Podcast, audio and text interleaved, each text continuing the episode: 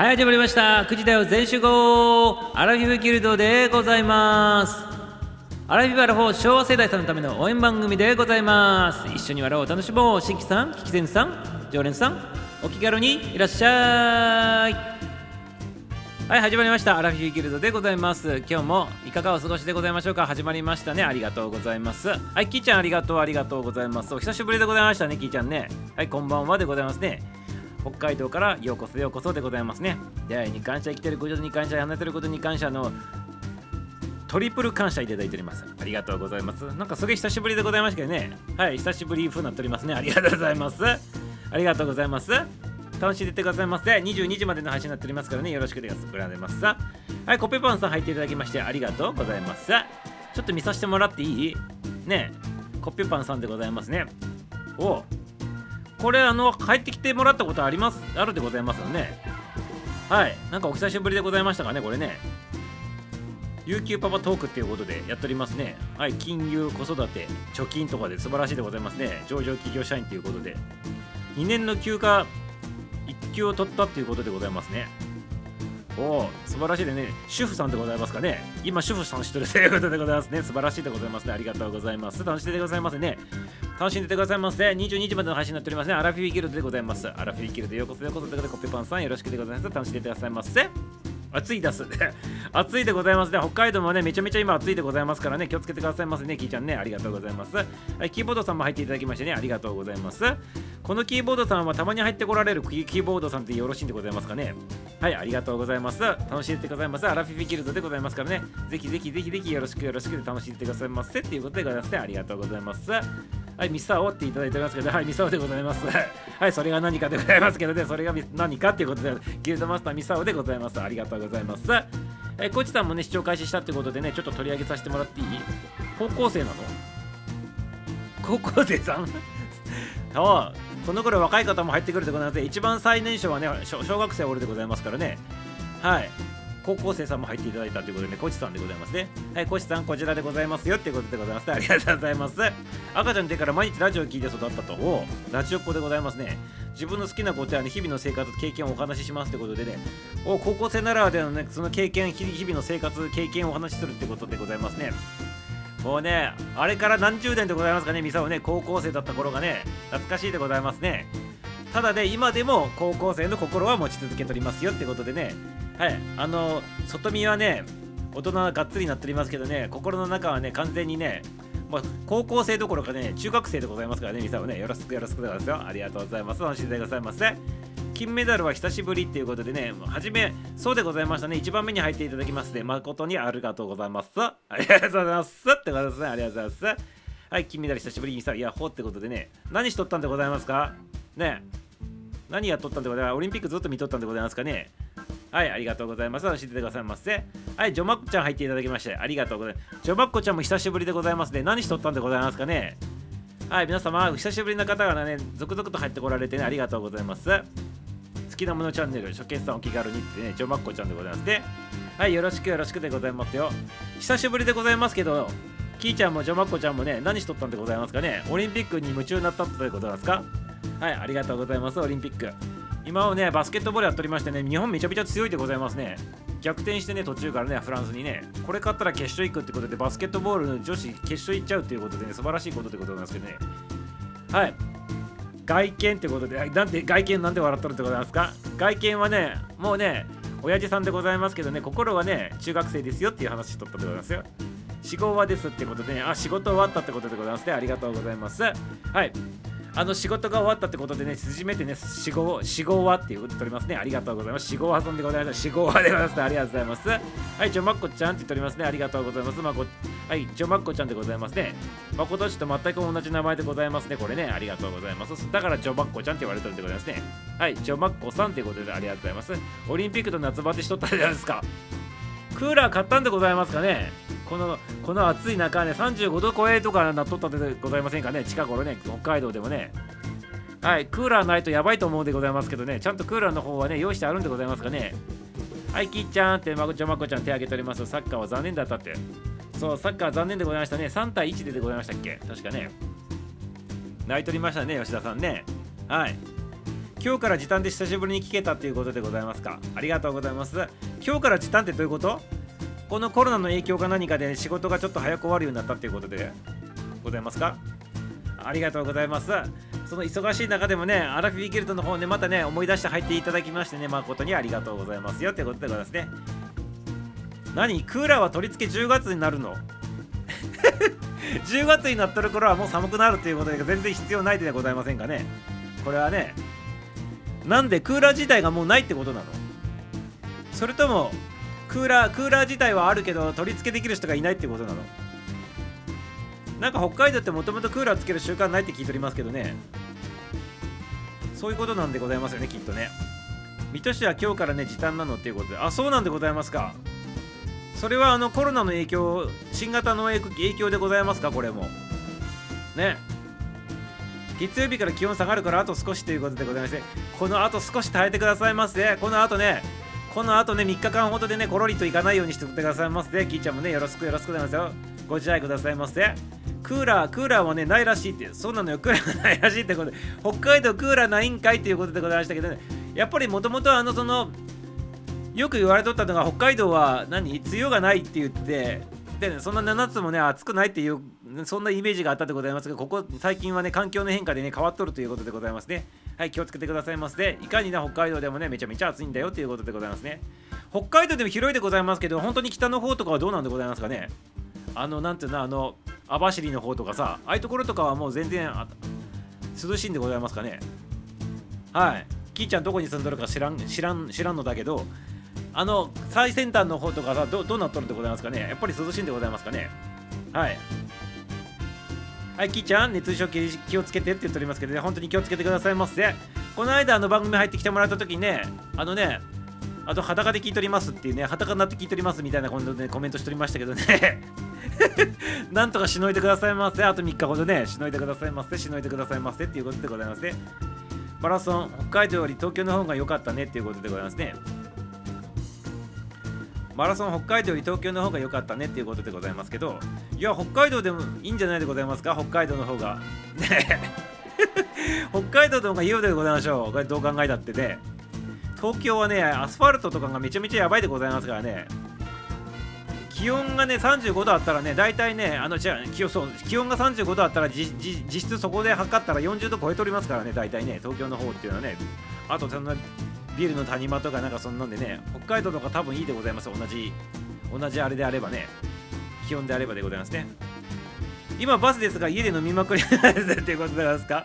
飲みまくるんでございますがこれ肝臓の方も気をつけてくださいませね。肝臓の方もね。はい。肝臓の方もね気をつけながらね飲んでくださいませっていうことでございますよ。はい。よろしくでございます。ご自愛くださいませね。ご自愛しながら飲んでくださいませ。網走は少しね涼しいけれど。で夏は家は暑い。と いうことでございますね。はい。網走といえばね刑務所さんあるところでございますけどね。そこら辺は寂し涼しいけれどもあのな家は暑いんだということでございますね。記録的な暑さだってっていうね北海道も記録的な暑さでね環境の変化がなんかでねめちゃめちゃ暑くなっておりますね。本当に気をつけてくださいませ。北海道の方々北海道の方々札幌もやばいでございますっていうことでございますね。はい札幌もやばいということでございますかね。ありがとうございます。ビールの谷間 ビールの谷間でございます。そういうところは面白いんでございますかビルの谷間とかね。やめてくださいませ胸の谷間とかね。ジョバッコちゃんはね胸の谷間めちゃめちゃあるっていうね噂でございますけどねこれね。疑惑発生でございましたけどね。あのインスタの方でねありがとうございます。胸の谷間にって言ってねありがとうございます。ジョバッコちゃんね胸の谷間すごいんでございますよねこれね多分ね。はいなんか噂になっておりましたよ昔ね。ありがとうございます。旭川37度。これはやばいでございますね。37度。これさあの暑いや暑いのに慣れとるところの37度じゃなくてね暑いところに慣れてない地域が37度って言ったらもうね普通の感覚で言うと40度超えとるような感覚でございますよねこれきっとね。やばいでございますね。なんとかしてくださいませ。なんとかしてくださいませ。はい噂でございます。噂っていうかでもミスターね確認したんでございますけどね。その時ね噂ではございませんけどねそういう噂っていうことにしといてくださいませ。ね。はい谷間っていうことでねはいやばいってことで本当やばいでございますね。暑さに慣れてない地域がね35度7度とかって言ったらねもう普通のねあの地域で言うとね40度超えのね感覚でございますからね本当にやばいでございますからね。なんとか生き延びてくださいませ。サバイバルでございます今ね。サバイバルでございます。はいあとねまあ、あと3日間ぐらい耐えたらっていうことでございますけどね、実際ね、お盆過ぎるぐらいまで暑いでございますからね、お盆過ぎて1週間ぐらいまで暑いでございますからね、耐えてくださいませ、しのいでくださいませっていうことでございまして、なんかフル装備、フル装備、フル装えフル装備してね、耐えてくださいませ、耐えてくださいませ。ということでございますけど、あ夜が寝苦しいってことで、うわー、夜、夜耐えれんな、ミサオ。まあ、夜、ミサオはね、もうね、7月入ってからずっとクーラーで炊きっぱなしでございましてね、止めとりませんからね、ずっと稼働稼働中でございますね、ずっと回しっぱなしで、夜も回しっぱなしでございますからね、家の中は快適なんでございますよ。はい。で、今ね、こういうご時世でございますから、外の方にもあまりね、出ないっていう関係上ね、ほとんど家の中で涼しい思いしてね、過ごしておりますよってことでございますね。はい。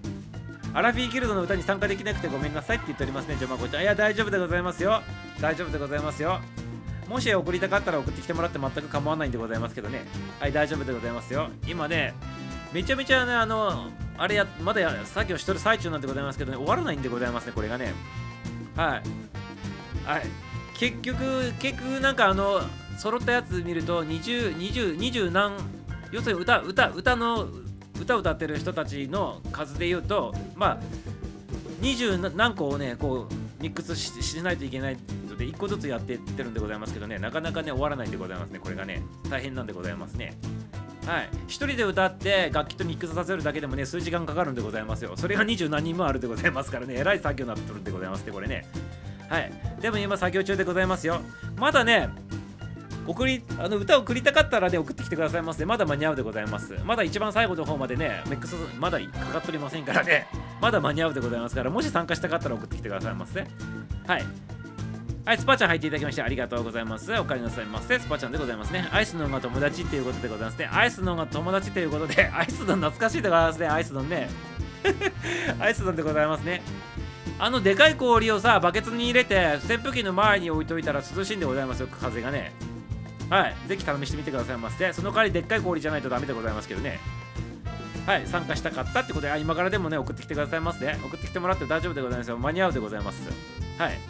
はい、スパさん、スパさんって言っておりますね。挨拶しております。ジョマコちゃんも挨拶しております。ありがとうございます。皆さん、丸こんばんはって言ってますね。ありがとうございます。はい、ミサお疲れ様っていうことでね。はい、やってる最中でございますね。はい、キーちゃんの方はね、とりあえずもう終えとるんでございます。スパちゃんとキーちゃんの方は終えとってね。はい、あの他の方々が順々順々やっとる最中でございますけどね。はい、楽しみにしとってくださいませ。あのね、ソロで歌っとるやつ重ねとるでございますからね。みんなで合唱してるバージョンあみみんなで合唱してるところじゃないところも入れておりますからねはいすなんか1人2人3人ぐらいで歌っとるところとかもね重ねていっとるでございますからね。はいそんな感じでねちょっとねあの楽しみにしとってください。自分の声ね分かる分かると思うでございますからね。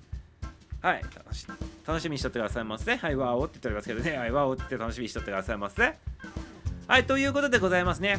はいソロはやめてってことでございますけどあのね完全に1人で歌っとるのはねないでございます。あの2人とか3人ずつ人数が多いでございますからねソロにするとねみんな歌えないでございましたんで2人とか3人ずつ歌っとるやつを1台目にあのやっとりますはいということでねスパちゃんもねあのキーちゃんもねあのあれスパちゃんとキーちゃんまあ今ここでね、種明かしとのやびときますということで、ね、とりあえずね、楽しみにしとってくださいませ。はい、楽しみにしとってくださいませ。楽しみにしとってくださいませね。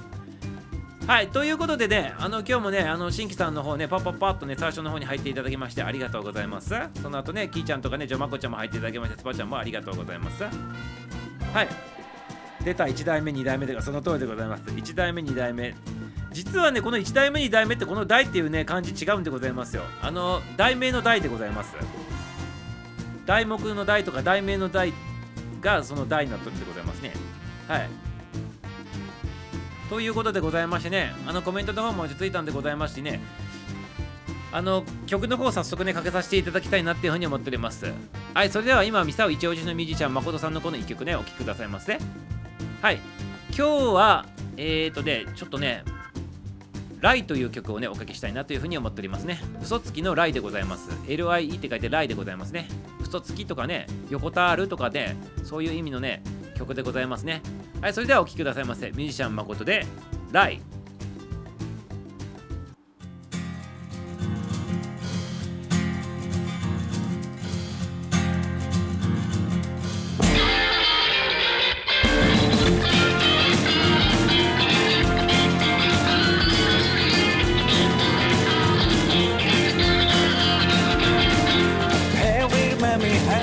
つまみ逃げ出して Happy Daddy もう明日でさようなら It's alright all day It's alright all day Let's here we go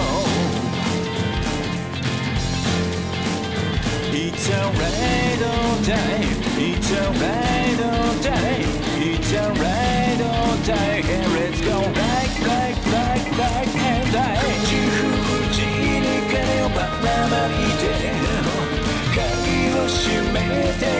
て秘密の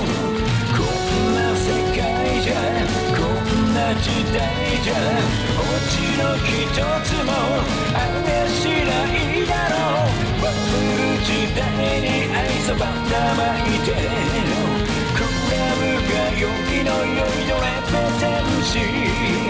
こんな世界じゃそんな世代じゃ落ちもないぜ。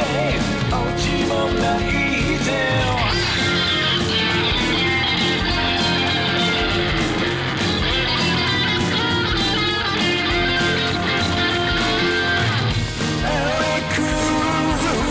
風の中羽ばたきのせさ。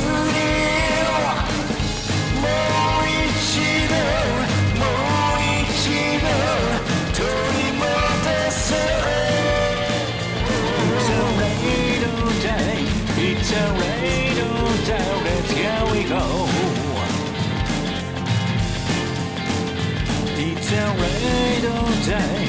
It's a rain all day. It's a rain all day. And let's go back, back, back, back, and die. Be. I can't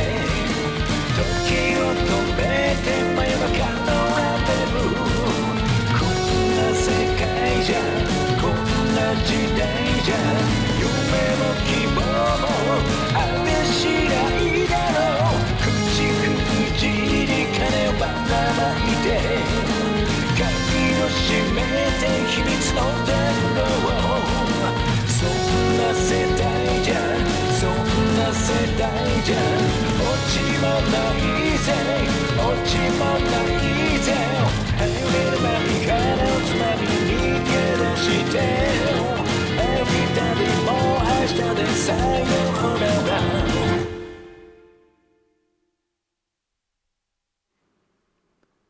誠で「ライ」でございました。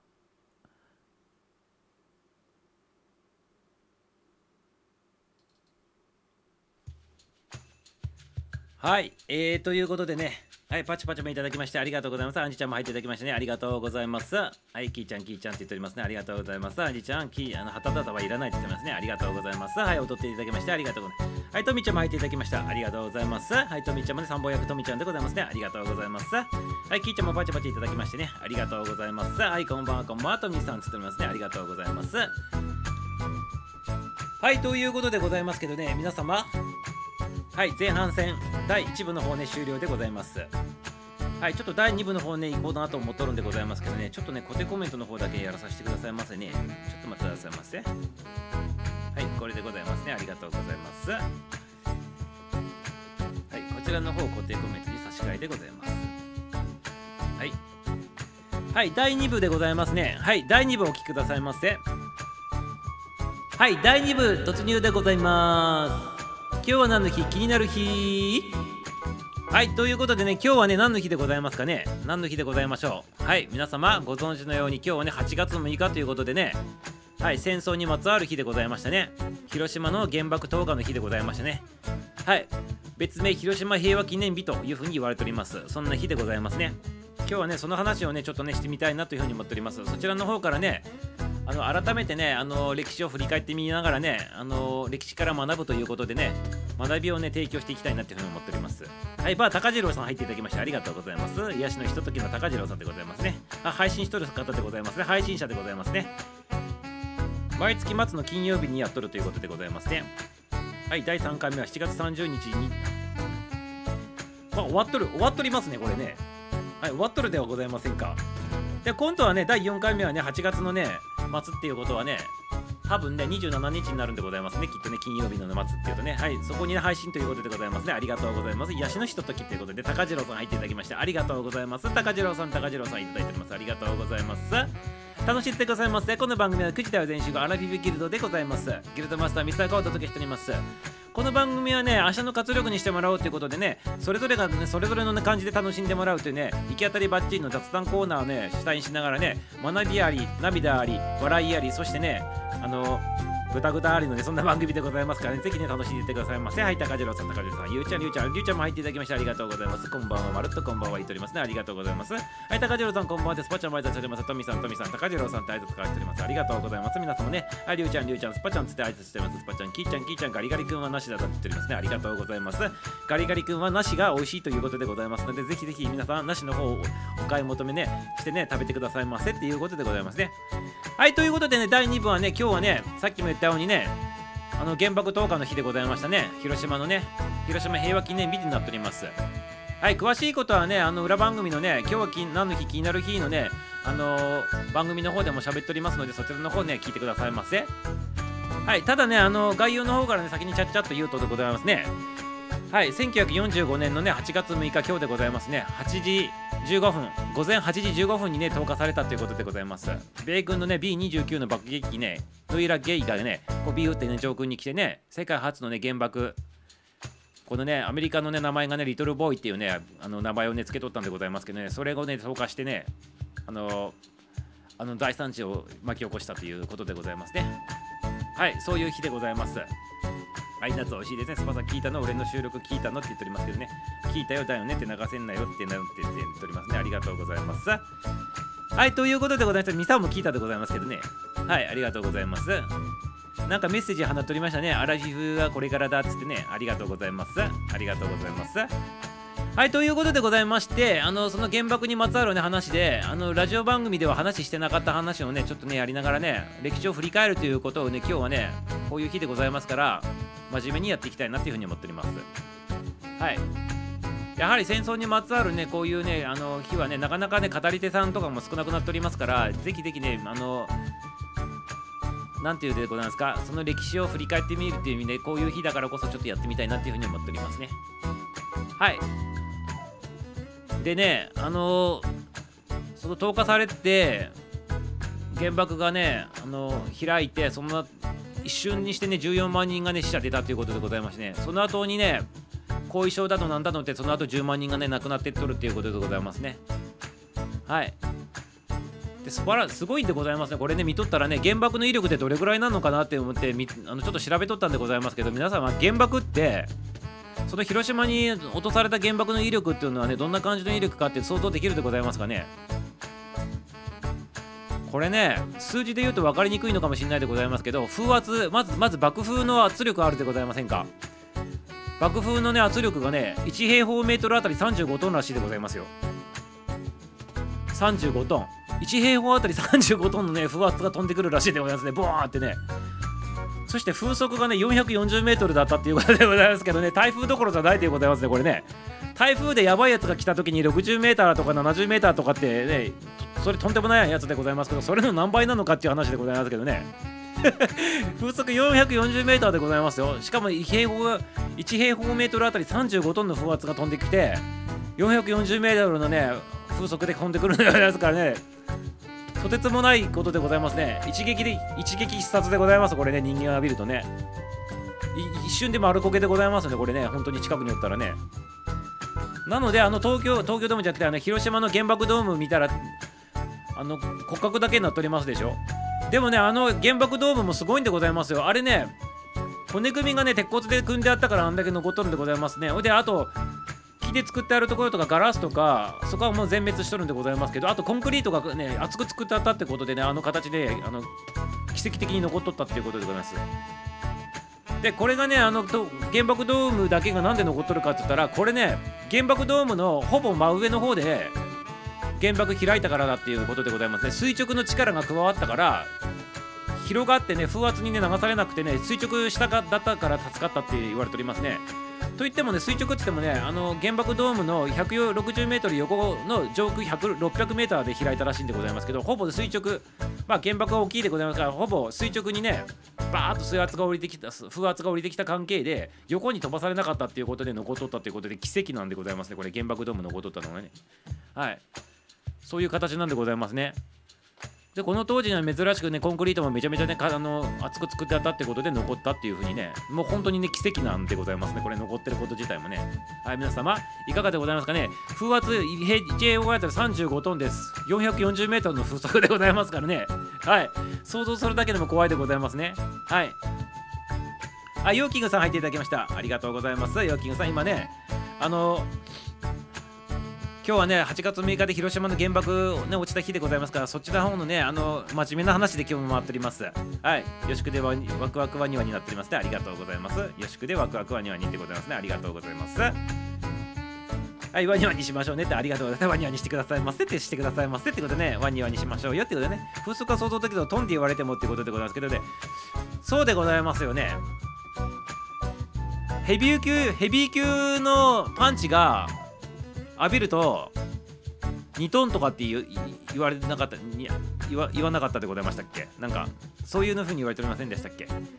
あれがそのパンチの拳のところが2トンでございますけどあれがね 1, 1メートル1メートルに拡大して35トンで飛んでくるみたいな感じだと思ってもらったらいいんじゃないでございますか？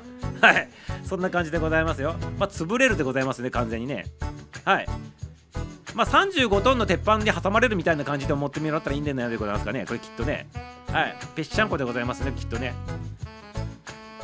はい、ヨキグさん、ヨンキグさん、はじめましてって言って、りゅうちゃんも言っております、キーちゃんも言っております、ありがとうございます。はい、タッチも入っていただきまして、ありがとうございます。りゅうちゃん、そうだよねって、皆さん、まるっとこんばんはって言っております、タッチも言っております、ありがとうございます。ありがとうございます。タッチちゃん、久しぶりって、タッチさん、タッチさんって言っております、ありがとうございます。りゅうちゃん、キーちゃんとみちゃんって言っております、キーちゃん、久しぶりだねって言っておりますね。はい、お久しぶりの方も多いんでございます。で、ジョマコちゃんも入っておいてもらってね、久しぶりの方も多いでございます。はい、久しぶりだねって奇跡なんだねってその通りで35トンが想像できないっていうことでございますね35トンっていうとねあの大型トレーラーとかのね重さでございますね。10トン車10トン車で25トンとかでございますから。まあ、あれがね自分のところにね飛んでいってねあのおぶさってくるみたいな感じだと思ってたらいいんじゃないでございますか。トラックの大きいやつね。トレーラートレーラーが丸ごと飛んできてね下敷きになるみたいな感じでございますよ。多分ね圧がね。想像でする力とはまだにこのことですね。想像つかないということで。その通りでございます。とりあえず潰れるその通りで。潰れるどころかべしちゃんこになってしまうということでございますね。はい。怖いということでね。9日は長崎かその通りなんでございます。今度9日は長崎なんでございますね。ただねあの今その原爆の威力を言ったでございますけど今現代の原爆の威力ってこの当時の5000倍って言われておりますからね。地球丸ごとなくなってしまうぐらいの威力でございますよ。それがね各国何カ国か持っとるでございましょう。核保有国って言われてるね。やばいでございますよ。だからその国々がね12発もうパンパンパンやったらもう地球が破滅するんでございますねこれね。怖いんでございますよ。怖いんでございますよね。あの時からもう80年ぐらい80年180年ぐらい経って原爆の威力が5000倍になっとる。500倍だったっけ？5000倍だか。どっちかだ。ちょっと忘れたんでございます。そんなになっとるんでございます今ね。やばいんでございますよ本当に。ね。そうでございます。5000倍か500倍かちょっと忘れたんでございますけどなんせ 5, 5がつついていたのは間違いないんでございますよね。どちらにしても500倍にしても5000倍にしてもすごいでございますけどやばいでございますよね。はい。ということでございますね。それで皆様ちょっとねこういう日でございますから今日はその話でね突きっていこうと思っとるんでございますけどあのー、なんでさ広島に投下されたのかっていうの不思議ではございませんか？宇宙からもなんか放たれる時代だしねその通りなんでございますよね。はい。ただ今のねあのー、今の戦争はねゲームあの昔ちょっと前はねちょっと前まではね核を保有しとったらね抑制力になっとったんでございますけど今ねその核よりもねも情報戦でございますね。情報をいかにね摂取できるかっていうのがねあの裏でね世界大戦やっとるんでございます今ね裏の世界ではね。実はね。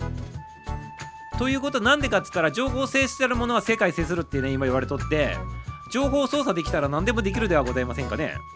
例えばさ相手の国を滅ぼそうと思ったらハッキングして入っていってさあの相手国のさ水道を止めたりさ電気止めたりさ生活するためのなんかそういったやつをコンピューター上で止めたりすることによってさその国潰すことができるでございましょう。なのでね情報を制するもの今世界制するって言ってね情報戦争になっとってそれがね第4次世界大戦になっとるんでございますね裏でね。実はね。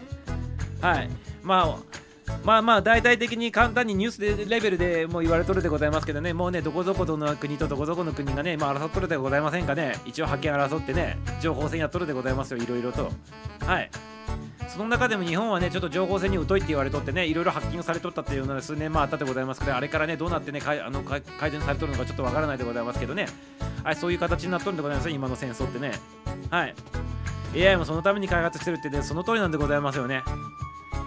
AI もね絶対暴走するでございましょう。あのターミネーターじゃないでございますけどね。AI もね絶対に人間の言うこと聞かなくなる日が来るんでございますよこれきっとね。はい。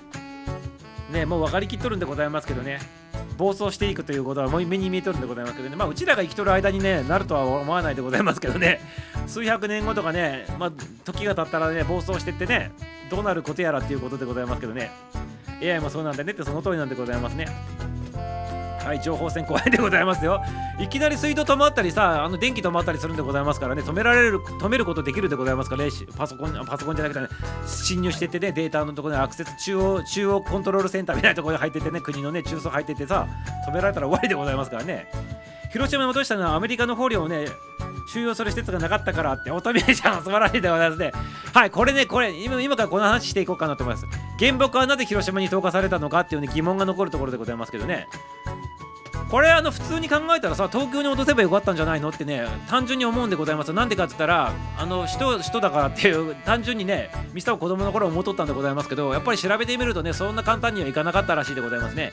アメリカの方もどこに落とすかっていうのをねまずねいろいろね考えとってね何箇所かね候補あったんでございます実はね。数箇所候補あってその数箇所のところに本当に落としていいのかっていうことでね、アメリカの中でね、いろいろね、会議がありながらね、ちょっと決められとったっていうことでございますね。そしてね、本当はね、皆さんご存知でございました。あの、日本に落とす予定ではなかったんでございますよ、原爆って、アメリカのやつって、第一発目はね、本当はね、ドイツに落とされるね、予定だったらしいでございますよ、これね。知っとったでございますか、皆様。それはなんでドイツに落とされなかったかって言ったら、ドイツがね、先に降伏してしまったからでございますね。ドイツが先に降伏してしまったっていうのがあってドイツに落とせなくなったと。そしてまあ原爆は残ってるし日本はねまだねアメリカに対抗してくるということで無条件降伏もね飲まないということでね戦争を続けると言ってね日本が言っとると。アメリカの立場の話でございますよこれはね。あくまでもね言っとると。じゃあねアメリカ側から考えるとねどうしないといけないかとできるだけね早くね戦争の長きばやなびくほどねやっぱ日本人のね兵隊さんも死んでしまうし自国のね兵隊さんも死んでしまうと。だったら早く終わらせないといけないなっていう形でアメリカさんの方は思っとったっていうねそういう主張でございます。アメリカさんの主張はね。はい。あとねもう一つね要因があってねこの時ね実はねあの1945年で終戦迎えるその年の2月でございますね。あの6ヶ月前に実はアメリカとねあの昔の旧ソ連でございますけど話し合いで密でやっとって日本が知らないところでやっとってあのソ連の方もね日本の方攻めてくださいませっていうね協定をねアメリカとも実はね裏で結んどったんでございますね。でこの時ソ連と日本っていうのはあの同盟結同盟じゃなくてねなんか協定結んどって戦争中戦争にはねあのお互いにね関与しないでくださいませっていうねそういうね協定結んどったでございますけどアメリカとねソ連がね日本を攻めるっていうねそういう協定を裏で結んどったって終戦の6ヶ月前の話でございます。裏でやっとったんでございます。ヤルタ会談というやつでございますけどね。それがあってアメリカとしてはソ連が攻め込んできて手から取られてはまずいというのもねアメリカ側にはあったんでございますね。でせっかくアメリカと日本が戦ってもうアメリカが勝利目前なのにかかわらずソ連が入ってきて俺が入ってきたからソ連のおかげで勝ったんだとか言われるのも尺だっていうねそうアメリカのねそういうね意見もあったんでございますね。ということでソ連あのアメリカからするとドイツに落とす原爆も落とせなくなったしあのドイツにドイツはもう降伏してしまって原爆は落とせないと。でソ連に先越されるのも嫌だし。で日本は日本で一人の最後になるまで抵抗すると言ってるしね。これはどうするもんかっていうねそういうのがね条件としてあのあったんでございます。環境としてねアメリカ側からするとね。そしたら原爆を落としてあの圧倒的なね力を見せつけようかっていう話になっていったっていうねそんなねいきさつがあるんでございます。ここが始まりでございますね。はい。そしてじゃあなんで広島にね限定されて落とされたのかっていう話でございますけどさっき言ったようにあ古サマンサ様入っていただきましてありがとうございます。これ今ね戦争の話ね原爆の話しておりますのでぜひぜひお付き合いくださいませ。こういう日だからこそねちょっとね歴史を振り返るという意味でね歴史をねあのこう薄れさせたくないという思いでやっておりますのでぜひぜひお付き合いくださいませ。コメントの方はねほとんどねあのスルーする形になっておりますけどねぜひぜひね話の方に傾けてね自分の思うねコメント残してきてくださいませ。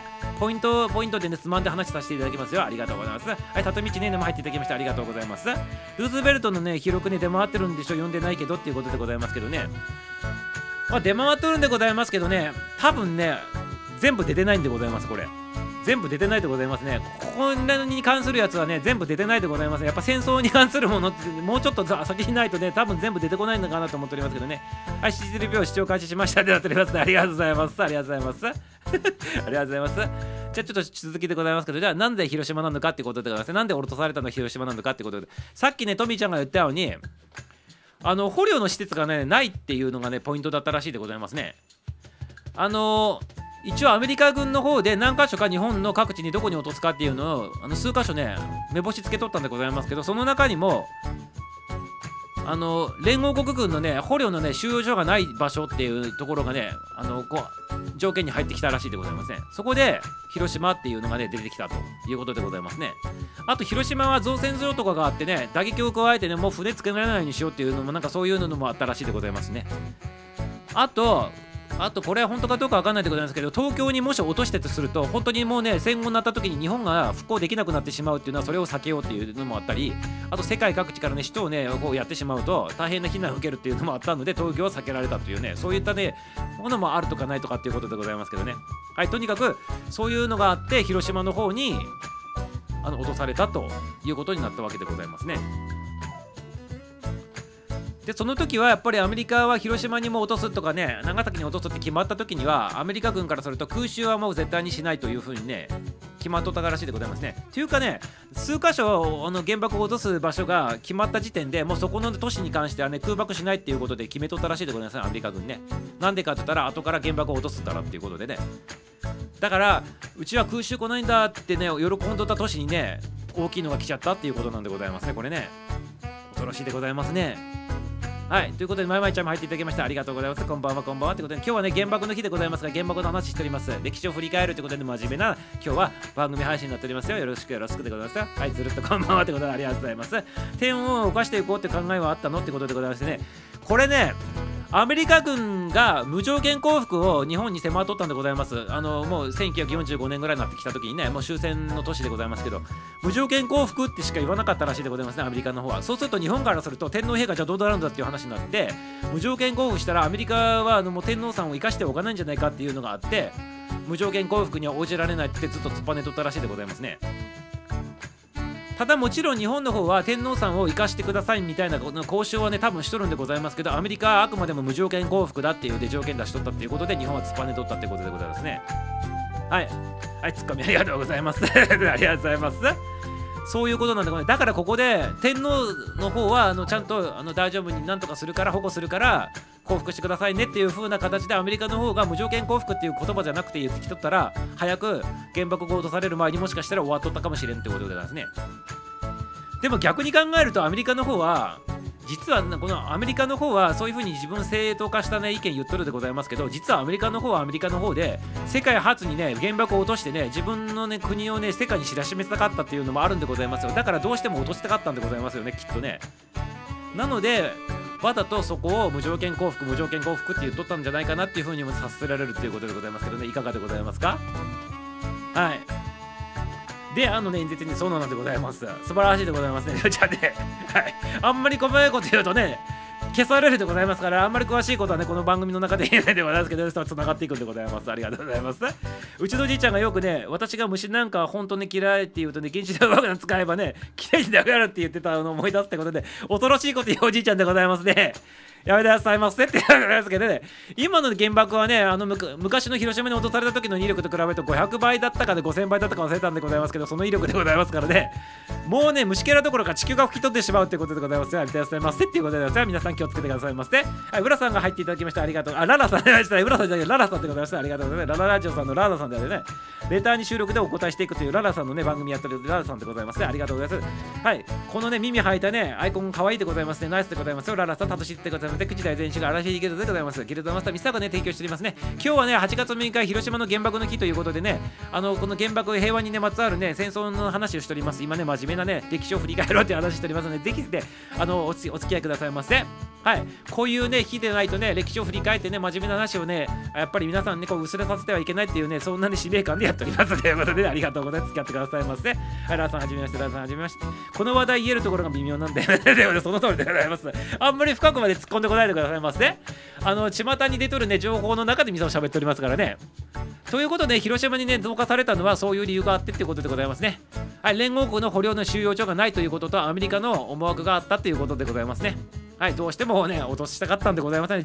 せっかく作ってね、世間あの世界の一番にね、あの発見を取りたかったっていうのもあったんでございますね。で、それよりも先にね、なんかね、こういうね、実績残さないといけないってこういうのもあったっていうのはアメリカでございます。で、一応アメリカの方は、あの自分を正当化するために、やっぱり早く戦争を終わらせるためにだと、犠牲を両国とも抑えるために、力の差を見せつけることによって早く終戦をさせたいんだって言っておりますけどまあでもそれはね向こうが言うことでございますからね。落とされたこっちの方はたまらないよっていうことでございますね。はいということでございます。そこでそれそれがね広島に落とされた理由でございますね。あっていうことなんですけど皆さんまあ好きなようにねコメントしてくださいませで、拾わさせていただきますよ途中でね。ってことは長崎にもアメリカ人の使用者がなかったのって言っておりますけどね。まあこれに関してはねちょっと調べてくださいまで皆さんそこまでちょっと調べておりませんけどただあのそうなんでないでございますかねきっとね。落としたってことはね。これねあの長崎の日にはねちょっと改めてね調べさせてもらうよということでね課題にさせてくださいませっていうことでございますね。ありがとうございます。いつもの戦争の番組やるのにちょうどねオリンピックかぶってて分かんなかったやつですね。そうなんでございます。蓮舫さんもあの政治家の蓮舫さんもね怒っとったでございますよねなんかね。あのこの8月6日のこの終戦終戦じゃない8月6日のこの原爆をした日に朝だけあの番組やってその後全部オリンピックにねあのやられとるって言ってね蓮舫さん怒っとったでございますけどね。はいということで蓮舫さんの怒りの浸透でございましたけどねミサをこの番組でねちゃんと取り扱わせていただいておりますよってことでね蓮舫さん褒めてくださいませっていうことでございありがとうございます。はい誠ちゃん入っていただきましてありがとうございます。はい、まこどっちまこどっちの間としております。まあまあ、りゅうちゃん、りゅうちゃんとまこどっちお久しぶりって言っておりますね。はい、今日はね、原爆の話しております。はい、ということでございますね。記憶を薄させてううあの薄れさせてはいけないということでね、原爆の恐ろしさとかね、そんな話しておりますね。はい、じゃあ次のね、課題の方に進んでいこうかなと思っておりますね。はい、原爆ドームはね、次の課題でございます。これはもうね、ラジオの方では言っとらん話でございますね。はい、原爆ドームはもともとね何のね建物だったのかって言っておりますけどね。今原爆ドーム原爆ドームって広島で言っておりますけど実はね原爆ドームっていう名前ではないんでございません。もともとね。何だったかっていうのは皆さんご存知でございますか？もともとね。もともとね原爆ドームっていうのはねあのあの各県から各県の何かからね特産品などが集められてねあのこうそのなんていうの産業をこう発発展するためのねそういうね発信のねあの場所だったんでございますね。広島県産業奨励館というね風に名前ついとったんでございますね。要するに産業物とかをそこにこう集めてあの活性化させましょうっていうねそういう場所だったんでございますね。はい。産業奨励館というやつでございますね。名前がその原爆が落ちて残ったってことであのドームがドーム状になっとるでございましょう屋根がねそれで原爆ドームっていう名前にあのこう戦後につけられたっていうことでございますね。あの丸焦げになっとって、ね、裸になっとるところを見た時に一番上の屋根状のところが丸くなってドーム状になっておりますよね。なのでああの当時は珍しいね形でね観光スポットにもなっとったらしいんでございますけどね。あそれがああいう形になって原爆ドームっていう名前がついたということでございます。今日はあまり戦争の話ニュースになってなかったからミサオから聞い話聞けてよかった。あその通りでございましたね。蓮舫さんもごとったでございますからねめちゃめちゃね。ね。昔ジャンプジャンプにね日本の偉人の話連載してたんだよねってあれでね原爆の話も読んだ記憶あるんだよなってことでね。はい何らかねそういうジャンプとかね漫画とかなのでもいいでございますけどやっぱりこういうねポイントポイントでねそういう歴史振り返るのって大事なんじゃないかなって思っておりますね。はい、ありがとうございます。ホタルの墓でもね、見ようかなっていう思ってるっていうことでございますね。ホタルの墓も入るんじゃないでございますか？多分ね、終戦近くなってくるとね。はい。毎毎毎年毎年入っておりますからね、あれ見るの辛いでございますけどね、60 76年前なんて最近だよね。って言ってね、その通りでございますね。76年前でございます。ね、まだまだね。はい。ホタルの墓やばい。その通りでございます。節子節子ちゃんね。お亡くなりになっちゃうってことでございますけどね。あれかわいそうだよね。ってことでございますね。その通りでございます。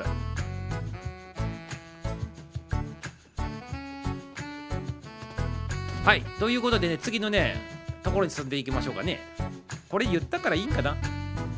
あのさっきね、あの実はね、あの広島に落とされる予定ではなく、ドイツに使われる予定だったって、ね、原爆がね言ったんでございますけど、これね、もうちょっとね、細かく言ってね、ちょっと深く入っていきたいなと思っておりますね。はい。実は最初ね、あの広島ではなく、ドイツにね、爆あの原爆が落とされる予定だったっていう、ね、説があるんでございます。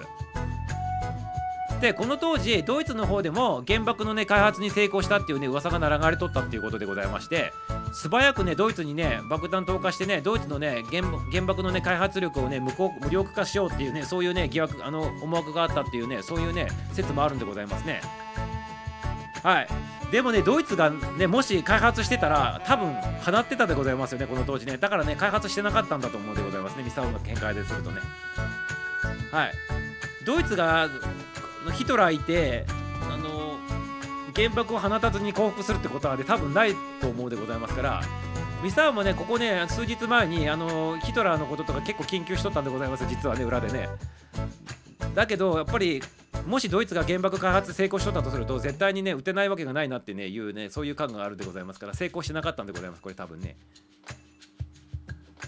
でもアメリカがじゃあなんでドイツにやらなかったかって言ったらまあドイツが先に降伏してしまったっていうのもあったんでございますけどもしドイツにアメリカがあの原爆をこう落としてそれが不発弾になってしまった場合のことをねアメリカ軍が、ね、アメリカ側がね恐れたらしいでございますねこれね。どういうことかって言ったらドイツってユダヤ人迫害しとったでございますけどちゃっかりね研究するねユダヤのねあの研究者の人たちだけは、ね、取りのあの残してねドイツ軍の方にね取り込んどったんでございますよユダヤ人はやっぱりそういう頭がいいとかねそういう、ね、開発とか研究のかあの世界にはねずば抜けとったんでございますね。ということでもしアメリカが原爆をドイツに落として不発弾に終わった場合に回収されるでございますねドイツにねそうするとねそれをね解析されてしまってドイツのねあの原爆の開発を助けてしまうことになるということでねそれを恐れてねドイツに落とさなかったっていうこともあるらしいんでございますね。ほいで日本に関しては日本に原爆を落として不発弾が残ったとしても日本のその科学力ではこのアメリカが作った原爆を解析できないだろうってねいうふうにね判断されたということで日本に落とされたっていうのもあったっていうことでございましてねはいということでね日本も辛いでございますね。ちょっとバカにされとったっていうことでございましてねアメリカにね。はい。まあ日本は技術力はねないとは言えないんでございますけどお金がなかったんで開発ができなかったんでございますね。日本もね原爆開発しとったんでございますよ。これこの大戦中に、ね、一生懸命雇ってね。一時期はアメリカよりもね原爆のね開発で進んどったんでございますけどねお金がなくて開発できなくなったんでございますね。でしかもねあの研究所とかがねなんか空爆を受けてね頓挫してしまったっていうことでね東京の大空襲の時にね頓挫してしまったっていうのがあるんでございますねはいということでございましてねヒトラーは他にやばいのいろいろ作ったり研究したりね人体実験しとったってその通りでございますよ。いまだにね、元にね、その通りなんてございますね。あんまりね、表立たにしないでくださいませで、長崎の、ね、記念公園の話も出ておりますね。はい、寂しげだったなって言っておりますけどね。あとね、3日後にね、長崎でございますからね。はい。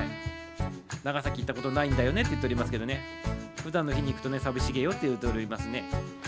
はい、ハウステンボス行っちゃう ありがとうございます。チューリップでってことね。はい。ということでございまして、いかがでございますかね、日本日本はね、なんか重なってしまったっていうことでね。はい。ということでございましたね。で、実際ね、まあ、ドイツも原爆開発しとったっていう話あって、日本も開発しとったでございますけど、これ噂でございますけど、ドイツの方からプルトニウムもね、輸送もね、行われとったっていうね、そういうのもね、あるとかないとかっていうことでございましてね。はい。でそのプルトニウム輸送されて日本にあったあのプルトニウムでございますけど連合国にね奪われてしまってその奪われたやつが実は広島と長崎に投下するための原爆の中に入れられたんじゃないかっても言われとるってことでこれは本当かどうか分かんないでございますけどね。これはもう完全に都市伝説になっておりますけどそういうね話もあるっていうことでございますね。はい。あの時からこの国は実験台だからねっていうことで実験台でございますね。ああ実験台ね。うん。はいありがとうございます。実験台いただいておりますけどね。もうやめてくださいませっていう話でしかないでございますけどね。はい本当やめてくださいませっていうことでございます。はい皆様いかがでございますかね？今日は8月6日原爆が落とされてね広島のねあの平和ね記念日になっております。今オリンピックでねあのこの平和に関するねこういうやつがね朝のね投下されたその朝ぐらいの時間にしかちょっとやっとる番組がないんでございますけどね。はい。この番組で取り上げさせていただきましたっていうことで皆様歴史をね振り返ってね歴史から学んでくださいませっていうことでございますねありがとうございますありがとうございますということでね、あのー喋っとったらね、いい時間になったっていうことでね、今日はね、番組の方をね、終了したいなっていうふうに思っております。皆様、今日は真面目な話にね、付き合っていただきまして、ありがとうございました。ありがとうございました。それではね、エンディングの方にね、迎えていきたいなっていうふうに思っております。